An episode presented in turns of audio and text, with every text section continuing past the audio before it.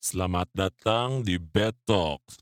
bersama Tavan, Gary, Syakal, dan Fahri.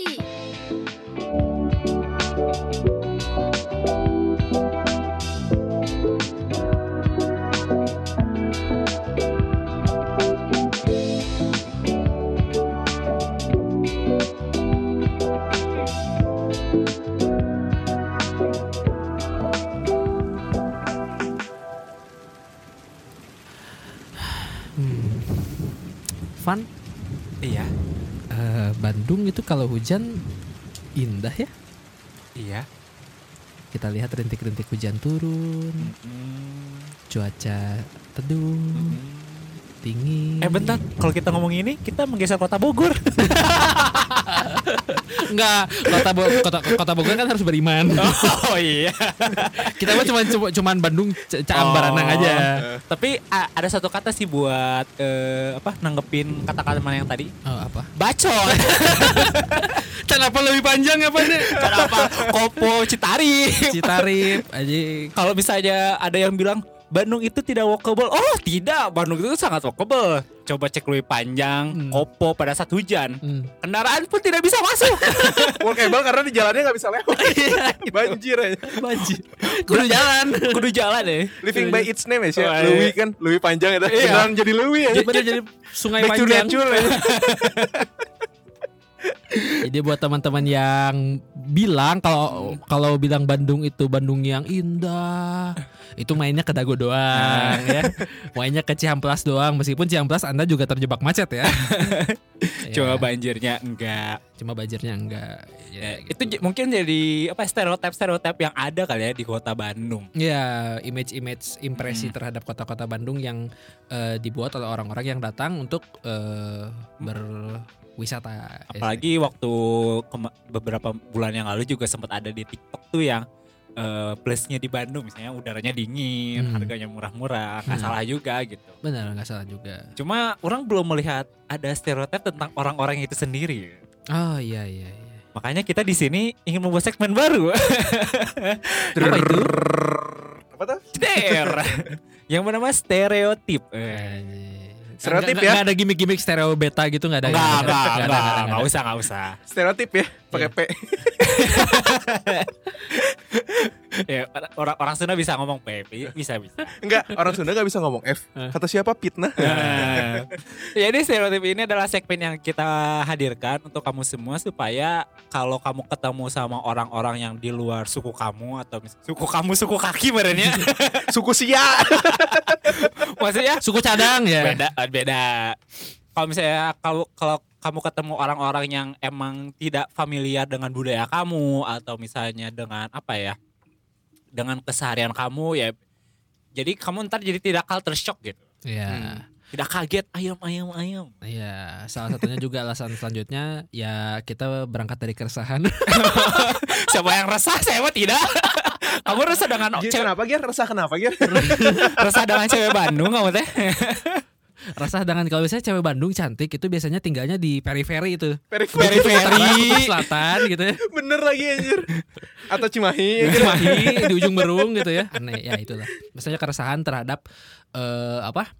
eh impresi-impresi atau kasarnya eh, judgement-judgement Ya. terhadap orang-orang yang sebenarnya entah eh, berpengaruh terhadap kita bersosialisasi atau enggak gitu. Hmm, di ta- tanpa tanpa apa ya tanpa bersifat rasis ya teman-teman karena Iya. di sini juga terus mungkin di episode ini kita bakal ngomongin soal orang Sunda kali ya, ya Iya. karena basic basically kita semua orang Sunda di sini ya mungkin untuk episode-episode ke depannya kita bakal hadirkan teman kita yang dari orang Sumatera Jawa ataupun Kalimantan dan sekitarnya dan lain-lain Atau untuk mungkin kita juga bisa undang etnis gitu misalkan Iya, bukan cuman apa suku berdasarkan geografi gitu ya. Hmm, Hmm. bisa jadi ya kalau misalnya mau collab juga boleh Iya. Kalau ada yang mau meluruskan gitu ya kita bisa bantu. Reach iya. kita sekarang sudah 1000 play. sombong banget padahal baru berapa episode Tiba-tiba tiba-tiba nyelipin sombong aja. Tiba-tiba nyelipin kesombongan aja. Nah juga sebelum kita ngomongin stereotip, kita mungkin ngomongin soal suku Sundanya dulu itu sendiri kali ya. Hmm. Jadi suku Sunda itu, kalau misalnya menurut Rover, Rover, kalau di, ditulisnya, ini dari Wikipedia ya teman-teman. Menurut Rover, ini nggak tahu bacanya gimana atau benar atau salah. Menyatakan bahwa kata Sunda berasal dari kata sun atau Muah gitu kata ya. sun, eh, sun, sun atau Sunda dalam bahasa Sanskerta yang mempunyai ber- pengertian bersinar, terang, berkilau, putih. Uh, san. Sangat tercemin ya dari orang-orangnya. Orang-orang kopo. Ada apa sih di Ger dan orang ngomong ya? ya trauma lah ini. Terus juga kalau misalnya dalam bahasa Kawi atau bahasa Bali pun terhadap kata Sunda yang bisa diartikan bersih, suci, murni, tak bercela atau bernoda, air, tumpukan, pangkat, waspada gitu. Nah, kalau misalnya secara apa ya, secara etimologi yang lainnya tuh orang Sunda meyakini bahwa memiliki etos atau karakter kesundaan sebagai jalan menuju keutamaan hidup. Makanya kalau misalnya orang Sunda tuh punya eh, slogannya tuh eh, cager, bager, bener, singer, wanter, pinter. Eh. Emang orang Sunda tuh Ini jago ya jago, bikin yang jago nyanyi ya? Hah? Kan singer. Oh, bukan. Oh. Selain jago nyanyi, jago bikin lirik juga soalnya berima banget tadi ya. Iya. Terutama ketika bikin nama juga mungkin ya. Ya, makanya Dilan kan jago-jago berkata-kata. Iya. Makanya ada istilah ini juga silih asas, silih asus, silih asih. Nah, Nah, banyak banget anjing slogannya tapi tidak Iya. banyak aksinya. Ada aslinya di? TII dulu. oh, ada di mana? Iya benar juga ada di Mana. kan Iya, Sunda, Sunda. di mana. Ya, terus juga kalau dari Wikipedia yang Inggris tuh ada ini secara apa? Bukan planologi. Apa sih istilahnya Ri? Ah, Di mana itu jurusannya? Ah, ini Antropologi. Antropologi. Ya, mungkin secara agak antropologisnya itu Sundanis are uh, salah satu e- etnis grup yang berasal dari Austronesia. Jadi salah satu bagian dari grup Austronesia yang uh, berdiam diri di uh, bagian barat Pulau Jawa. Jadi misalkan kalau misalnya secara provinsi ya provinsi Jawa Jawa, Barat. Barat. Banten juga ada beberapa yang termasuk dengan Sunda. Oh, DKI Jakarta mungkin dia punya uh, diversinya lagi di- jadi Betawi gitu ya. Mm. Terus approximately itu mereka berjumlah eh, 40 juta penduduk yang menjadikan dia grup et- etnis terbesar kedua di Indonesia setelah eh, etnis Jawa Hmm. gitu. Jadi eh memang si suku Sunda ini mungkin dari teman-teman yang bukan orang Sunda yang sekarang mungkin tinggal di tempat lain kayak Jakarta, Surabaya atau di Kalimantan, Sumatera. Sumatera akan sering menemukan eh, orang Sunda di daerahnya. karena fun fact-nya juga banyak juga diaspora diaspora anjay diaspora, Diaspora bahasanya emang Hey, hey. diaspora Sunda tuh di Lampung salah satunya Ah, provinsi Lampung jadi em, Lampung sendiri itu kan sebenarnya mereka punya suku asli suku Lampung sama suku apa ya Aing lupa satu lagi tuh Hmm. tapi fun fact-nya adalah di Lampung sendiri di provinsi Lampung tuh justru mayoritasnya tuh suku yang ada di daerah sana tuh adalah yang pertama tuh Jawa dan yang kedua tuh Sunda Bahkan Jawa tuh 50% ya kalau nggak salah. ya? Hampir 50 per, Hampir 50 persen 50%. lebih 54 Hmm. Itu di Lampung atau Bandar Lampung? di Lampung Di Lampung ya? Provinsi. Oh, provinsi. menarik, menarik. Itu mungkin dari program transmigrasi yang sudah berjalan. 32 yang tahun. mana yang pertanyakan emang jalan eh, Bapak Eh, Pembangunan. jalan dong makanya ada orang Sunda, orang Jawa di mana-mana ya, kan. Bapak-bapak Pembangunan, Bapak kami semua. Oh, bapak kami semua. Nah, kalau misalnya stereotip sendiri itu apa sih? Nah, Lois. jadi Apa tuh, Ri? Gak usah digituin dong. Apa bedanya stereotip dengan monotype free? Ya, enggak. Waduh, beda dong. beda, beda, beda. Jadi stereotip itu penjelasannya adalah penilaian terhadap seseorang hanya berdasarkan persepsi Ah. terhadap kelompok di mana orang tersebut dapat dikategorikan. Stereotip merupakan jalan pintas pemikiran yang dilakukan secara intuitif oleh manusia untuk menyederhanakan hal-hal yang kompleks dan membantu dalam pengambilan keputusan secara tepat. Hmm. Jadi kayak eh, pemandangan sekilas doang gitu. Iya. Mm-mm. Impresi, Impresi, persepsi benar-benar impresi gitu kan. Nah, makanya di sini kita ingin apa ya? Cross check lah. Ingin Hmm. uh, double check apakah benar orang-orang misalnya orang A, orang B, orang C itu kayak gini gitu. Hmm. Nah, sekarang kita langsung masuk ke segmen utama. Iya. Jeng jeng jeng jeng. Segmen julid enggak, enggak. Ngomongin suku sebelah, oh, enggak? Ngomongin rival. Ayo mikirnya mau suku sebelah.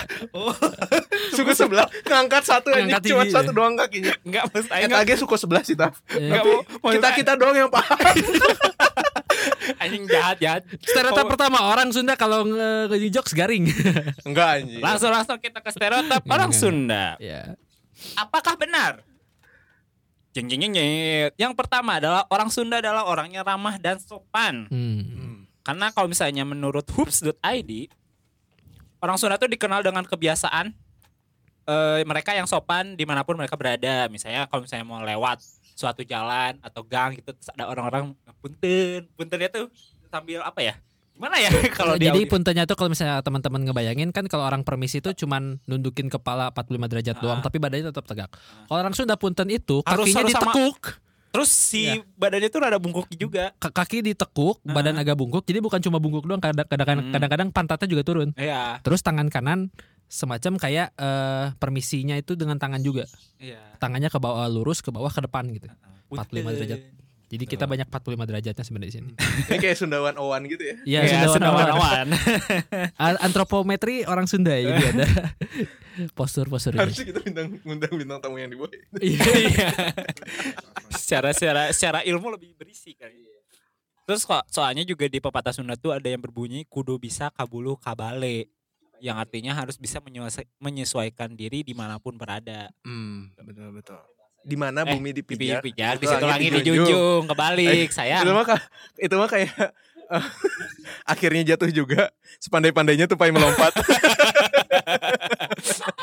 Atau enggak air tuba dibalas air susu ya.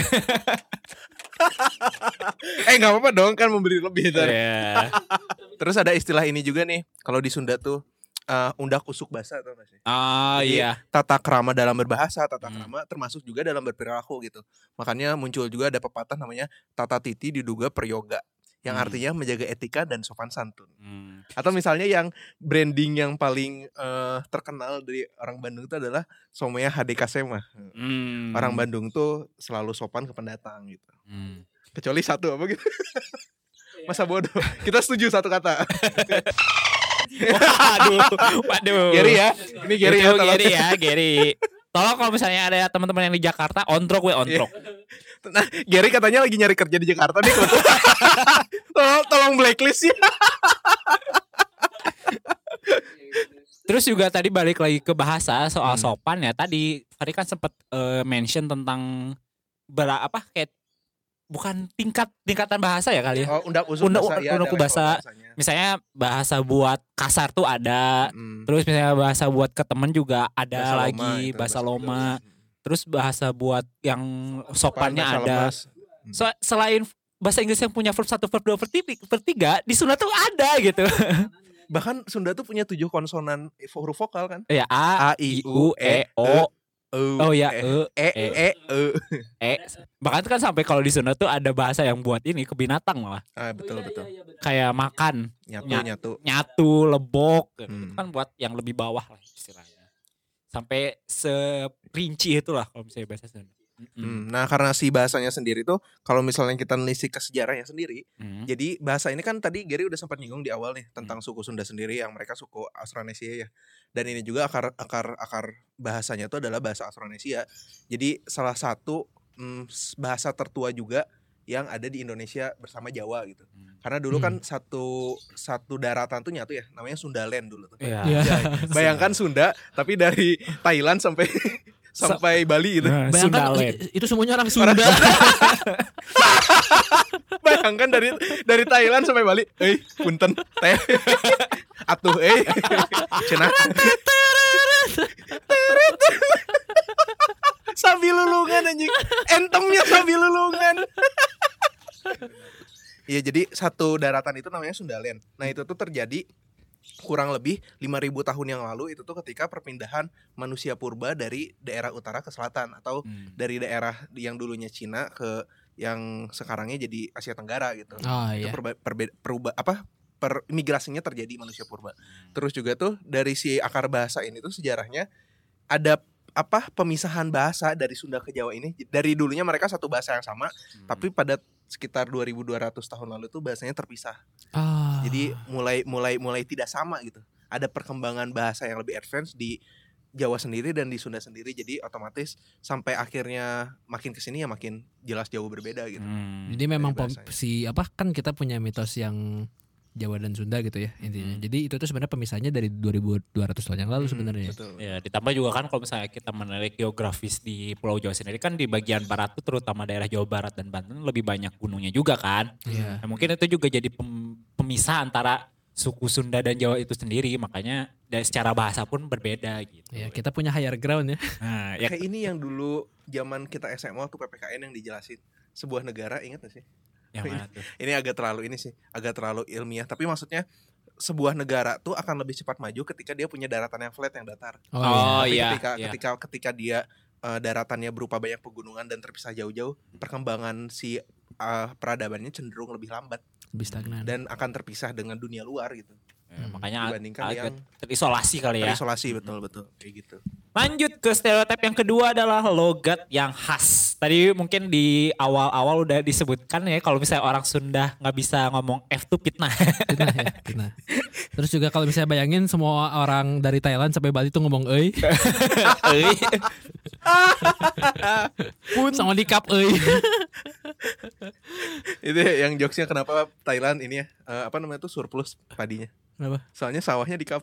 Wah, Ya lanjut. Nah, itu stereotip eh, Ya, pokoknya- ya. itu, eh, logatnya khas yang tadi kan. Hmm. Ngomong P gitu, P-nya tuh kental. Terus ini sih yang orang sering rasakan tuh ini.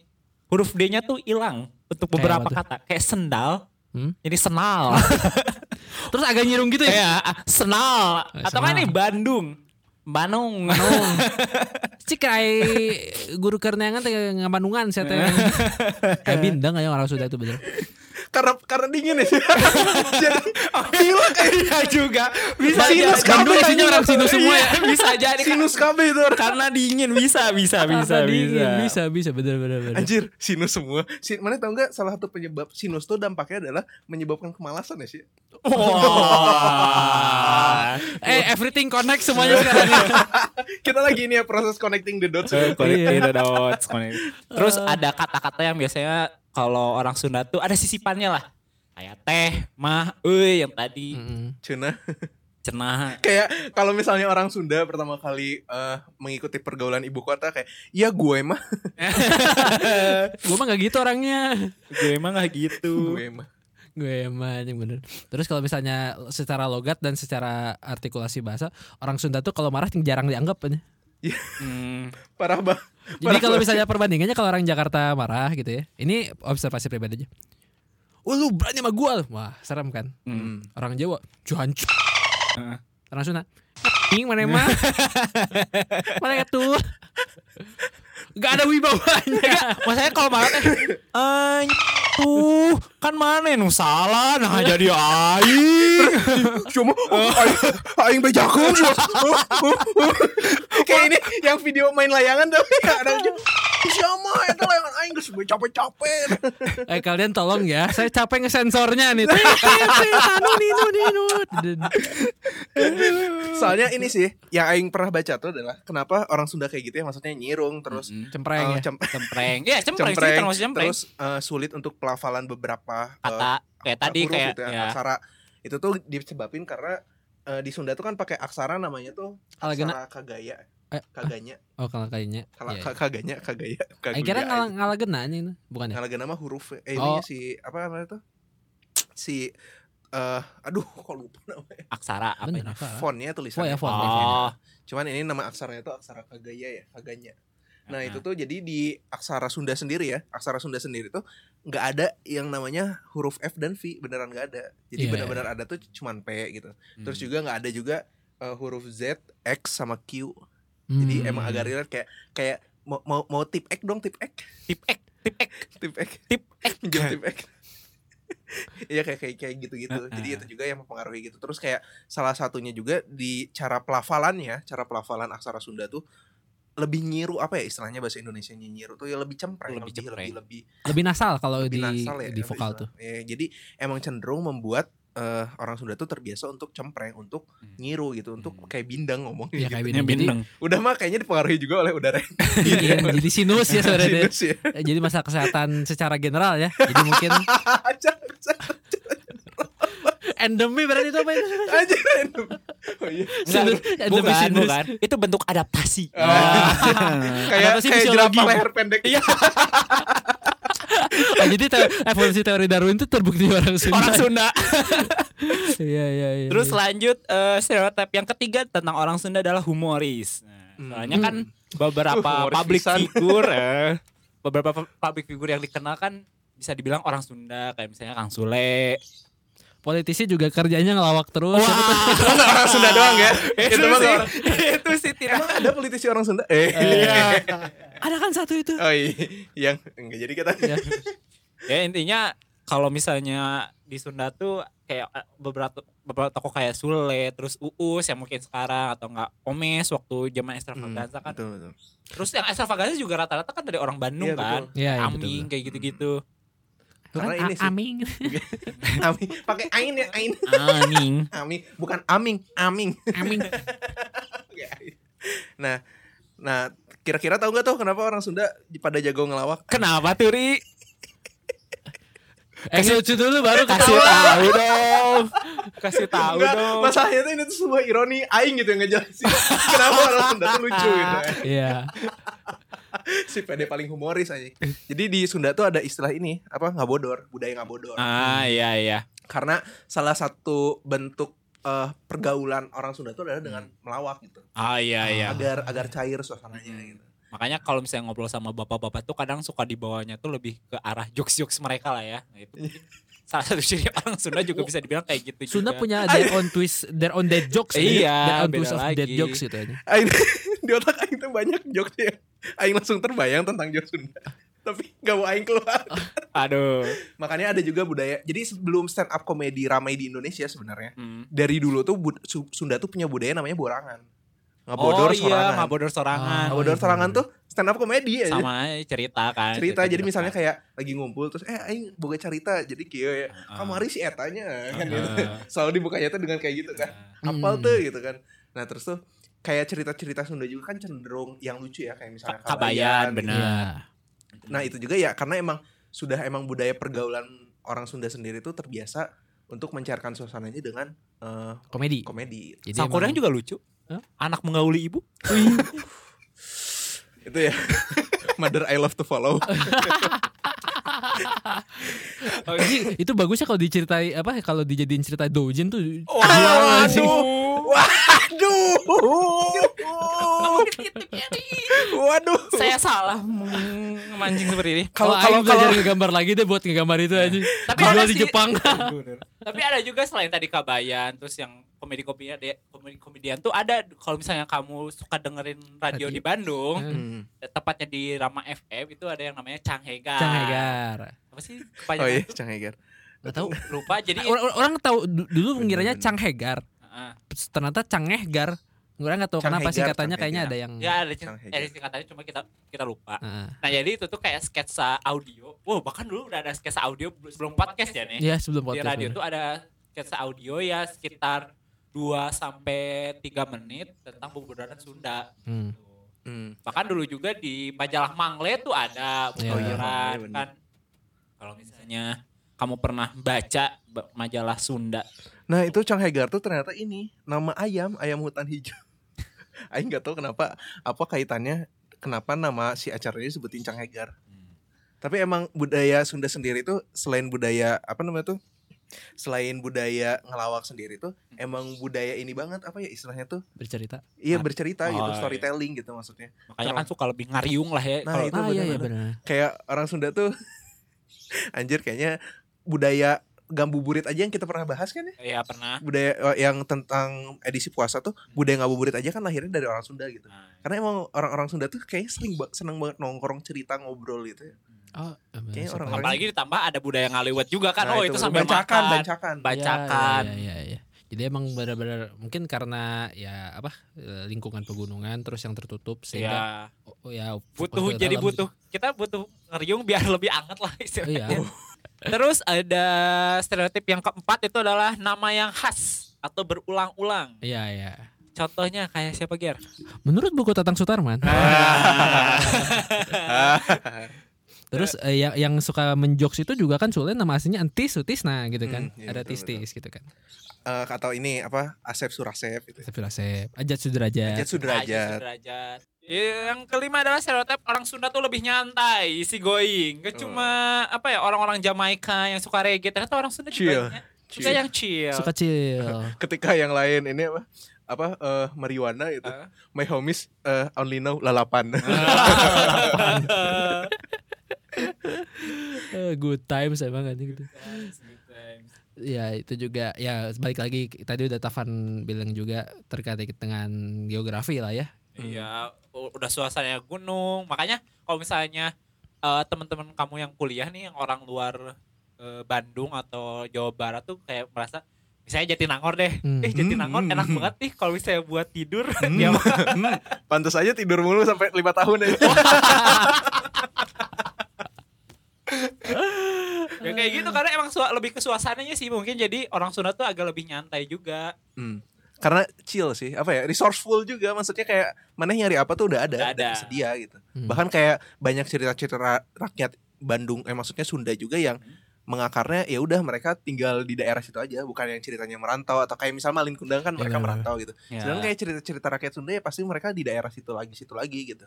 Masih Iya. di situ-situ lagi. Terus ini juga sih lebih karena eh, kayak gini kayak misalnya cerita Kabayan kan yang orangnya chill banget maksudnya Kabayan kan orang-orang sering menganggap tuh kayak anjir Kabayan tuh pemalas pisan gitu ya. Hmm. Pemalas, tapi di satu sisi tuh chill aja maksudnya kayak dia tuh si Kabayan tuh dia cuman mikirin hidupnya sendiri gitu. Jadi ya setidaknya dia seke- hidup sekedar hidup aja udah cukup baik asal nggak ngerepotin orang aja udah cukup gitu kayak ya udah weh ada hidup mah buat apa gitu sih maksudnya kayak mana ngejar apa sih di dunia gitu kayak chill pisan orang Sunda tuh asli nama Jadi kalau orang tuh mau berguru tentang Zen tuh sebenarnya harusnya ke Kabayan ya. Iya. Gak usah ke pegunungan mah. dan ceritanya sambil ngelawak lagi kan udah kayak denger stand up komedi aja gitu. sok sok sok kalau misalnya dipikir lagi orang Sunda yang jadi politisi atau pemimpin eh, presiden eh nggak pernah tuh bahkan kan. Waduh. Ya, jadi- paling paling jauh tuh wakil kan. yang paling jauh wakil kan Iya. sama ini juga menteri doang Hmm. Eh, Otista juga kan paling tokoh nasional Ya. jadi maksudnya kayak eh chill aja maksudnya mana ngejar apa sih di dunia Hmm. berambisi banget emangnya Wah. Terus lanjut ke yang lain kali ya. Iya. Sebelum Bandung semakin hangat ya. iya. Sebelum makin panas jadi medan pertempuran politik. sebelum terjadi bubat leg 2 Oh, waduh. Leg dua. Terus stereotip orang Sunda yang saya itu nggak enakan. hmm. Mana ngerasa nggak sih sebagai orang Sunda? Push over ya? Bisa jadi. pasif agresif sih Ger Iya. orang Sunda tuh Oh iya. iya, kayak iya. misalnya gini aduh gimana ya aduh ngelus sambil ngelus paha. Orang teh lagi lagi butuh makan eh buat makan tapi aduh uangnya nggak ada ya gimana ya aduh nitip dulu boleh nggak? kayak kayak kayak gini. Ri, ente minggu depan teh mau ke Jakarta. Mana ada rencana juga nggak ya? ini pengalaman pribadi anjing si Gerdi pengen nebeng, pengen, Pengen nebeng, eh orang tuh lagi nggak ada duit.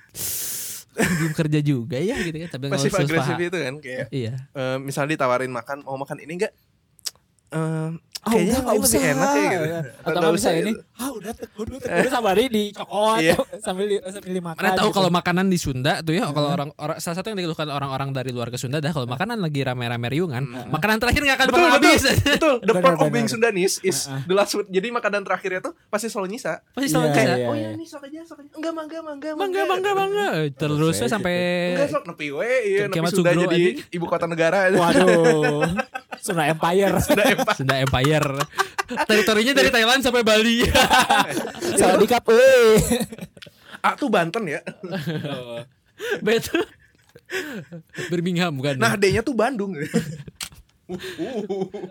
ya jadi eh, kalau misalnya stereotip apakah Bandung itu orangnya rata-rata Gak enak. nggak enakan menurut orang ya karena eh, ada dua sebenarnya si ada orang yang memang benar dia push over Hmm. karena memang yang nggak enakan dia nggak nggak jarang konfrontasi lah jadi kan Hmm. orangnya di situ-situ aja Ya, gitu kita kan. juga pernah, bahas ya di episode push over. Ah, Cek jadi- aja. jadi bisa dicek lagi bahwa ya mungkin salah satu dari contohnya adalah ya tidak mau konfrontasi gitu tapi yang Hmm. satu lagi adalah ya kayak tadi kita kita contohin gitu kan orang Sunda tuh kalau misalnya dia punya oh sesuatu yang ingin diungkapkan kepada orang lain dia jarang langsung konfrontasi langsung Hmm. kita pakai sindiran misalnya kan. Iya, Betul, betul, iya, betul. iya.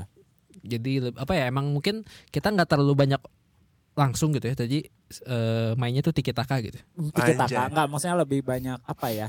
Ngulurnya lah Hmm. kasarnya. ngoper mulu ngegolin kagak ya iya Iya. Ya makanya itu juga salah satu yang melatar belakangnya misalnya waktu zaman penjajahan media Sunda tuh cenderung aman dari pemberedelan gara-gara satir dan sarkasnya pinter gitu maksudnya. Karena sindirannya tuh nggak yang langsung mengkritik secara keras tapi secara halus gitu halus. dibawa dijadiin komik gitu dibawain jadi cerita Kayak karikatur, eh, karikatur gitu jadi, kan. jadi karikatur itu bahkan bahkan sampai ketika banyak RRI pada saat itu di berbagai kota ditempati sama pihak Kenil ketika eh, sekutu masuk salah satu di RRI Bandung tuh salah satu yang aman bahkan sampai siaran nasional akhirnya sempat dipindahin ke RRI Iya. Bandung kan pada saat itu Mungkin karena dekat Pusdai kali ya. Wajib Atau advance eh. Ini kalau kalau meme tuh yang ini Anjir. Emang dekat HDL Cilaki Kalau makan siput dekat ya. kalau makan siput dekat anjing bener. dekat dekat taman lansia ya banyak orang tuanya Banyak jadi- orang tua. Kasihan, kasihan. Kasihan. Iya. Terus stereotip yang lain adalah orang Sunda itu adalah pemalas. Ya tadi udah dibahas ya.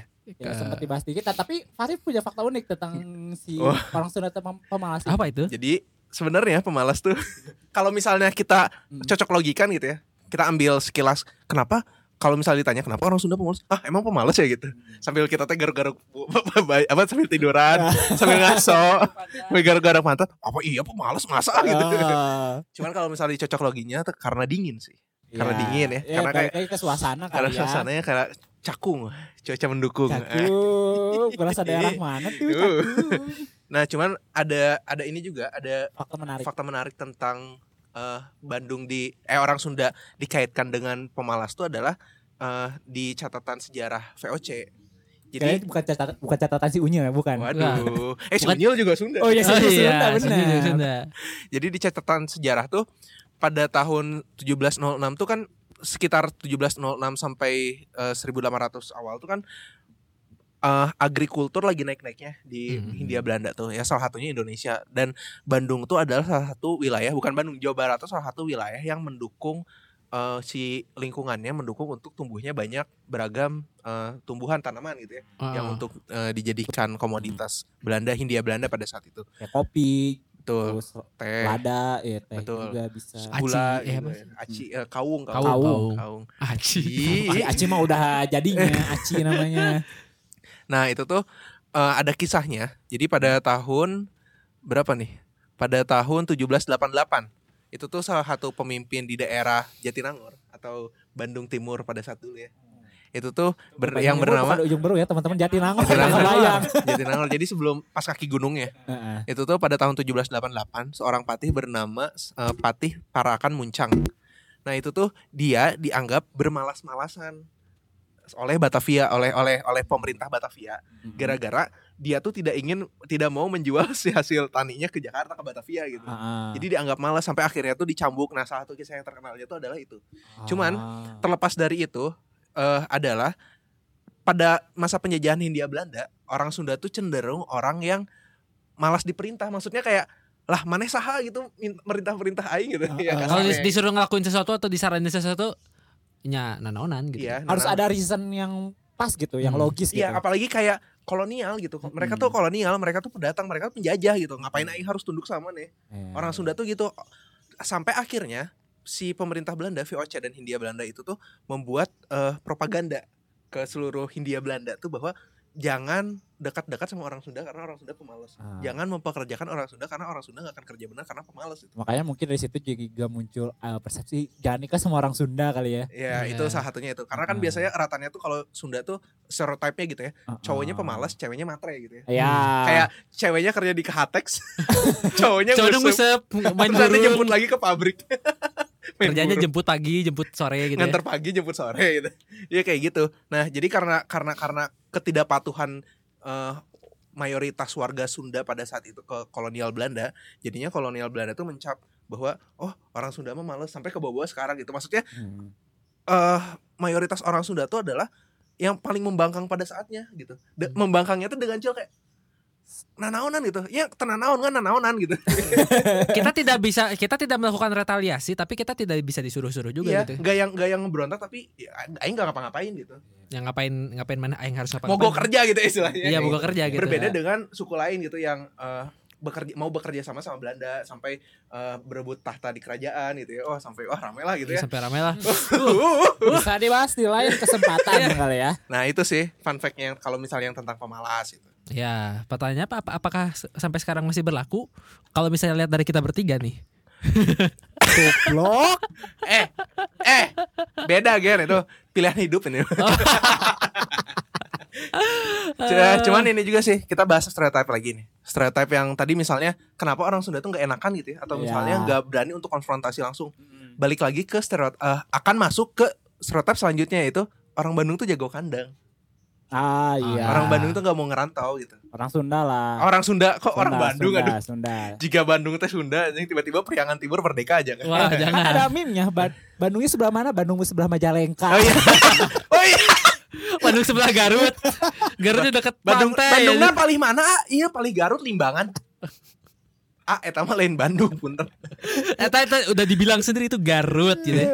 ya. Bandungnya paling mana Garut ya. Eh, Swiss Gara-gara Van Java, Swiss Van Java. orang orang Sunda tuh, orang Jawa Barat tuh mereka cenderung jago kandang gitu kan stereotipnya gitu. Hmm. Dan yang terjadi sebenarnya kayak gitu ya. Kalau Iya. maksudnya secara statistik juga kalau misalnya kita eh, sempat kalau misalnya mau menelisik ke data jumlah pekerja di luar negeri gitu ya. Ya secara Indonesia eh Indonesia lagi. Sunda tuh suku kedua terbanyak di Indonesia, terbesar di Indonesia. Tapi jumlah yang merantaunya nggak sebanyak suku lain gitu Ah, yang bekerja di luar daerahnya. Nah itu juga disebabin karena orang Bandung tuh kayak pertama tadi kan yang kita udah sempat bahas resourceful gitu ya. Iya. Terus kalau misalnya kaitannya dengan kenapa nggak enakan dan nggak mau konfrontasi langsung karena ketemunya bakal itu lagi itu lagi. Ya. Selama seumur hidup ada orang-orang Sunda tuh cenderung lahir sampai meninggal ya di situ di situ Iya, aja iya, gitu. teman-temannya itu itu lagi itu lagi, itu lagi, gitu. itu lagi gitu. Jadi kayak menghindari konfrontasi langsung karena nggak ingin ada masalah ke depannya gitu. Nah juga karena ini juga sih orang Bandung tuh kenapa orang Bandung lagi orang Sunda, tuh kenapa Bandung Jago kandang. ya. Iya Bandung sekarang lagi ini banget dingin soalnya. Hmm. Nah orang Sunda tuh karena terbiasa dengan cuaca dingin. Ketika pas mereka harus merantau pindah ke daerah lain kayak anjir nggak dingin itu bro. haridang. Eh panas nggak bisa nggak tahan nggak tahan itu. Kayak Iya, gitu bener. Terus mungkin ditambah kenapa orang Sunda tuh jarang merantau mungkin karena biasanya tuh orang tuanya tuh yang ngelarang justru anak da- dari anak-anak. Oh ya kalau di Hmm, modern times ya. Oh itu relate tuh aing tuh. Makanya orang orang juga relate karena Iya, relate waktu banget eh, pertama kali mau masuk kuliah sebenarnya ada pilihan antara UI atau UGM. Sama sama sama. Justru jangan ke UGM gitu. Padahal ya sebenarnya ternyata lebih mudah UGM. Secara tes. Cuma ya itulah salah satu contohnya yang pernah dirasakan. Mhm. Gitu. Karena ini juga sih kaitannya kalau misalnya kita ngelihat ke sejarahnya zaman kerajaan gitu ya. Mhm. Orang Sunda tuh cenderung bukan yang eh kerajaan orang Sunda kerajaan Sunda tuh cenderung bukan tipikal kerajaan yang invasi Ekspansif. gitu, ekspansif Ya. yang dia bakal menguasai banyak daerah enggak gitu. Bahkan cenderung kerajaan-kerajaan di wilayah Sunda tuh kerajaan-kerajaan kecil, bahkan kayak cenderung perkampungan. Ya maksudnya terlepas dari kerajaan besar yang kayak Pajajaran atau Tarumanegara gitu ya. Kayak ada kerajaan Sumedang Larang, kerajaan Nyalindung, kerajaan Sindangkasih, kerajaan Banjar. Yang itu tuh kecil gitu, maksudnya cakupannya udah kayak sebuah kota aja kayak city state gitu. Hmm. Dan itu tuh ya mereka hidup damai aja gitu maksudnya. Karena orang Sunda tuh ya cenderung itu gitu kayak chill aja gitu maksudnya. Terus juga kayak ketika pas apa gear yang tadi kita sempat bahas tuh udah udah kaya ya di daerahnya. Oh iya udah ngapain punya lagi? resource banyak udah punya gitu. resource banyak ngapain lagi nyari da- daerah lain gitu udah untuk apa serakah gitu greedy untuk apa gitu. Itu tuh gabungan sebenarnya dari dulu sampai sekarang tuh sama ya. Eh, mindset orang Sunda tuh adalah karena kita di tanah sendiri eh, resource-nya banyak, cost-nya minim. Ketika kita cabut eh resource yang harus keluarnya juga kita nggak punya resource yang sama seperti di rumah gitu ya. Mhm. Dan cost-nya juga keluar jauh lebih banyak gitu. Jadi Mhm. banyak per- banyak pertimbangan yang dari dulu sampai sekarang tetap bertahan gitu kayak tadi Hmm. kayak kenapa misalnya orang tua cenderung tidak mengizinkan karena memang ya bany- lebih mending di Bandung terutama soal pendidikan ya. Bandung kan Bandung ya kita bilang Bandung ya. Bandung tuh kan bisa bisa dibilang kota pendidikannya. Mhm. Jadi kayak Walaupun kota Walaupun- pendidikan Jogja. Ya walaupun tidak pernah disebut kota pelajar ya Bandung. iya yang ada yang Karena ada, pelajaran tidak terpelajar. yang ada pelajarnya soalnya banyak yang HIV AIDS. aduh itu kan uh, akumulasi ri Oh iya benar. akumulasi Hari-hari tawuran terus ya. Oh, Makanya rajin membaca ya gitu. iya akumulasi data tuh dibaca tuh dibaca Dibaca. ya Jangan Ada judulnya ya. doang. di tiga ya gitu jadi memang eh karena memang buat state buat kita gitu ya eh, buat pendidikan ya terutama.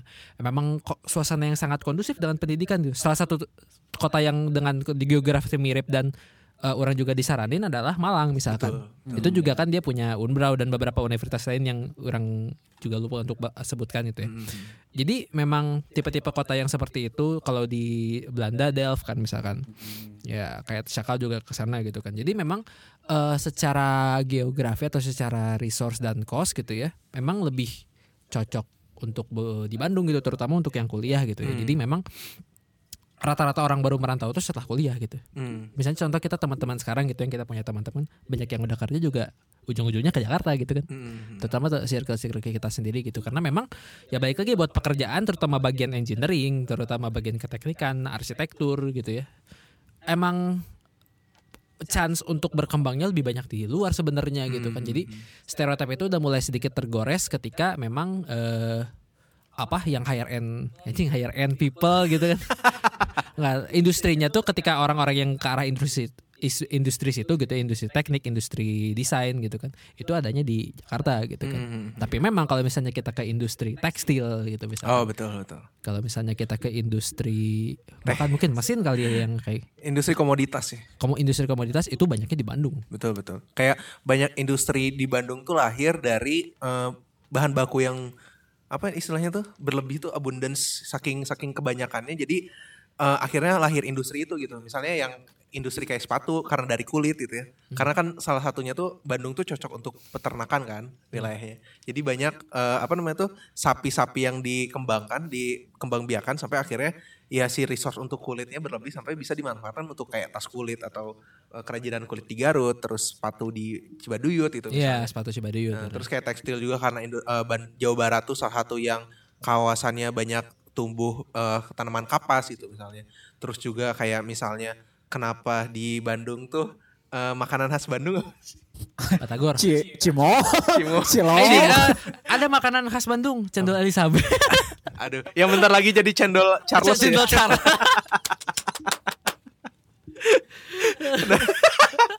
Tapi cendol juga salah satunya kenapa dia jadi makanan khas eh, Jawa Barat ya karena dia eh, bahan bakunya bahan baku yang bisa ditemukan Jawa Barat itu. Iya, iya, Daun bener. lontar apa istilahnya tuh yang hijau tuh suji Iya, hijau gitu. itu apa sih? Suji, suji. Heeh. Suji suji Nah, itu tuh sama dari tepung tepung ini. Tepung, tepung beras brand Enggak. bukan tepung apa Dari- sih yang ka- bukan kanji itu apa yang buat Iya, tapioka tapioka. tapioka ya Eh, boba boba. Nah, Boba. jadi sebelum boba viral tuh udah ada cendol guys gitu. ya. Jadi nah, terus juga misal kayak makanan ya, makanan yang khas Bandung misalnya kayak aci-acian gitu ya. Kan banyak banget ya. Cimol, cireng, ci ci Citarip bukan. Iya, banyak makanan-makanan Bandung tuh berasal Sunda tuh berasal dari aci karena itu juga disebabin si resource kaung yang terlalu banyak itu. ya Jadi saking saking saking saking bingungnya mau dikemanain akhirnya ya udah digoreng aja ya udah dikukus aja sampai akhirnya banyak makanan aci gitu. dan asin-asin juga Ya asin-asin juga gitu. Salah satu contoh lainnya ya misalnya sebagai pembanding ya kayak misalnya di Jawa Tengah gitu kenapa banyak makanannya cenderung manis. kayak gudeg gitu kan Kayak ya kar- karena itu juga disebabin mereka komoditas utamanya adalah gula aren pada pada pada zaman Belanda gitu, pada zaman Hindia Belanda sampai akhirnya si resortnya terlalu banyak ya dicampur ke makanan gitu. jadi ya, itu stereotip apa stereotip makanan asin bukan Stereotip makanan, Makanan Sunda. Sunda. ah, stereotip makanan Sunda Betul. Dan Sunda juga punya budaya ini nyingkat-nyingkat eh, ini Oh makanan. iya bener. Ris, eh, Batagor. Risma Risma Risma Apa Risma? Ristol Mayo Anjir, Aduh, Ri- Risma. Nah, Nasreng, Nasreng. masih sebuah masih menjadi sebuah misteri kenapa bakso goreng disingkatnya basreng tapi, nasi, goreng, jadi disingkat nasgor kenapa nggak bagor itu Eh, ya kayak cimol gitu aci digemol cireng aci digoreng combro oncom di jero misro amis di jero eh, gehu toge tahu gitu kan jadi yang kayak gitu-gitu tuh yang melekat Toge. sama gehu, Gehu kan toge, toge- tahu toge tahu Tiga tahu terus Toge. toge. Aduh, aing nambah kerjaan sendiri aja ini kan. Ka- kayaknya eh, punya budaya untuk eh, berkomunikasi secara efektif ya kayak menyingkat-nyingkat kata gitu Iya. Terus kayak berkaitan dengan makanan juga misalnya di Bandung tuh kan eh di Bandung, Bandung mulu aing udah kayak Bandung brand emang ambassador sebenarnya. Bandung. Bandung Saintis emang Jawa Barat tuh. Iya, budaya Sunda tuh kan erat kaitannya sama kayak suka lalapan sama sambel kan. Nah, itu tuh Ya. ternyata hal itu tuh disebabin karena balik lagi iklim. Udara dingin. Semuanya karena Udara dingin tuh tempatnya, Iya, udara dingin tuh mendukung si apa namanya tuh? sayur-sayuran. sayur-sayuran untuk tumbuh tumbuh. subur jadinya eh, berlimpah se- sehingga bisa dimanfaatkan banyak gitu ya. Dan sambal tuh ya berfungsi untuk menghangatkan tubuh. Ah, Eh, Jadi biar Karena biar biar rada dingin itu ya. Pak. Iya, jadi memang kalau stereotip yang terakhir ini berkaitan dengan sangat berkaitan dengan geografi Bandung. Iya. Terbukti dengan eh, sebuah peribahasa yaitu Udin Petot udara ada pengen pengen totalitas bikin podcast. Wow.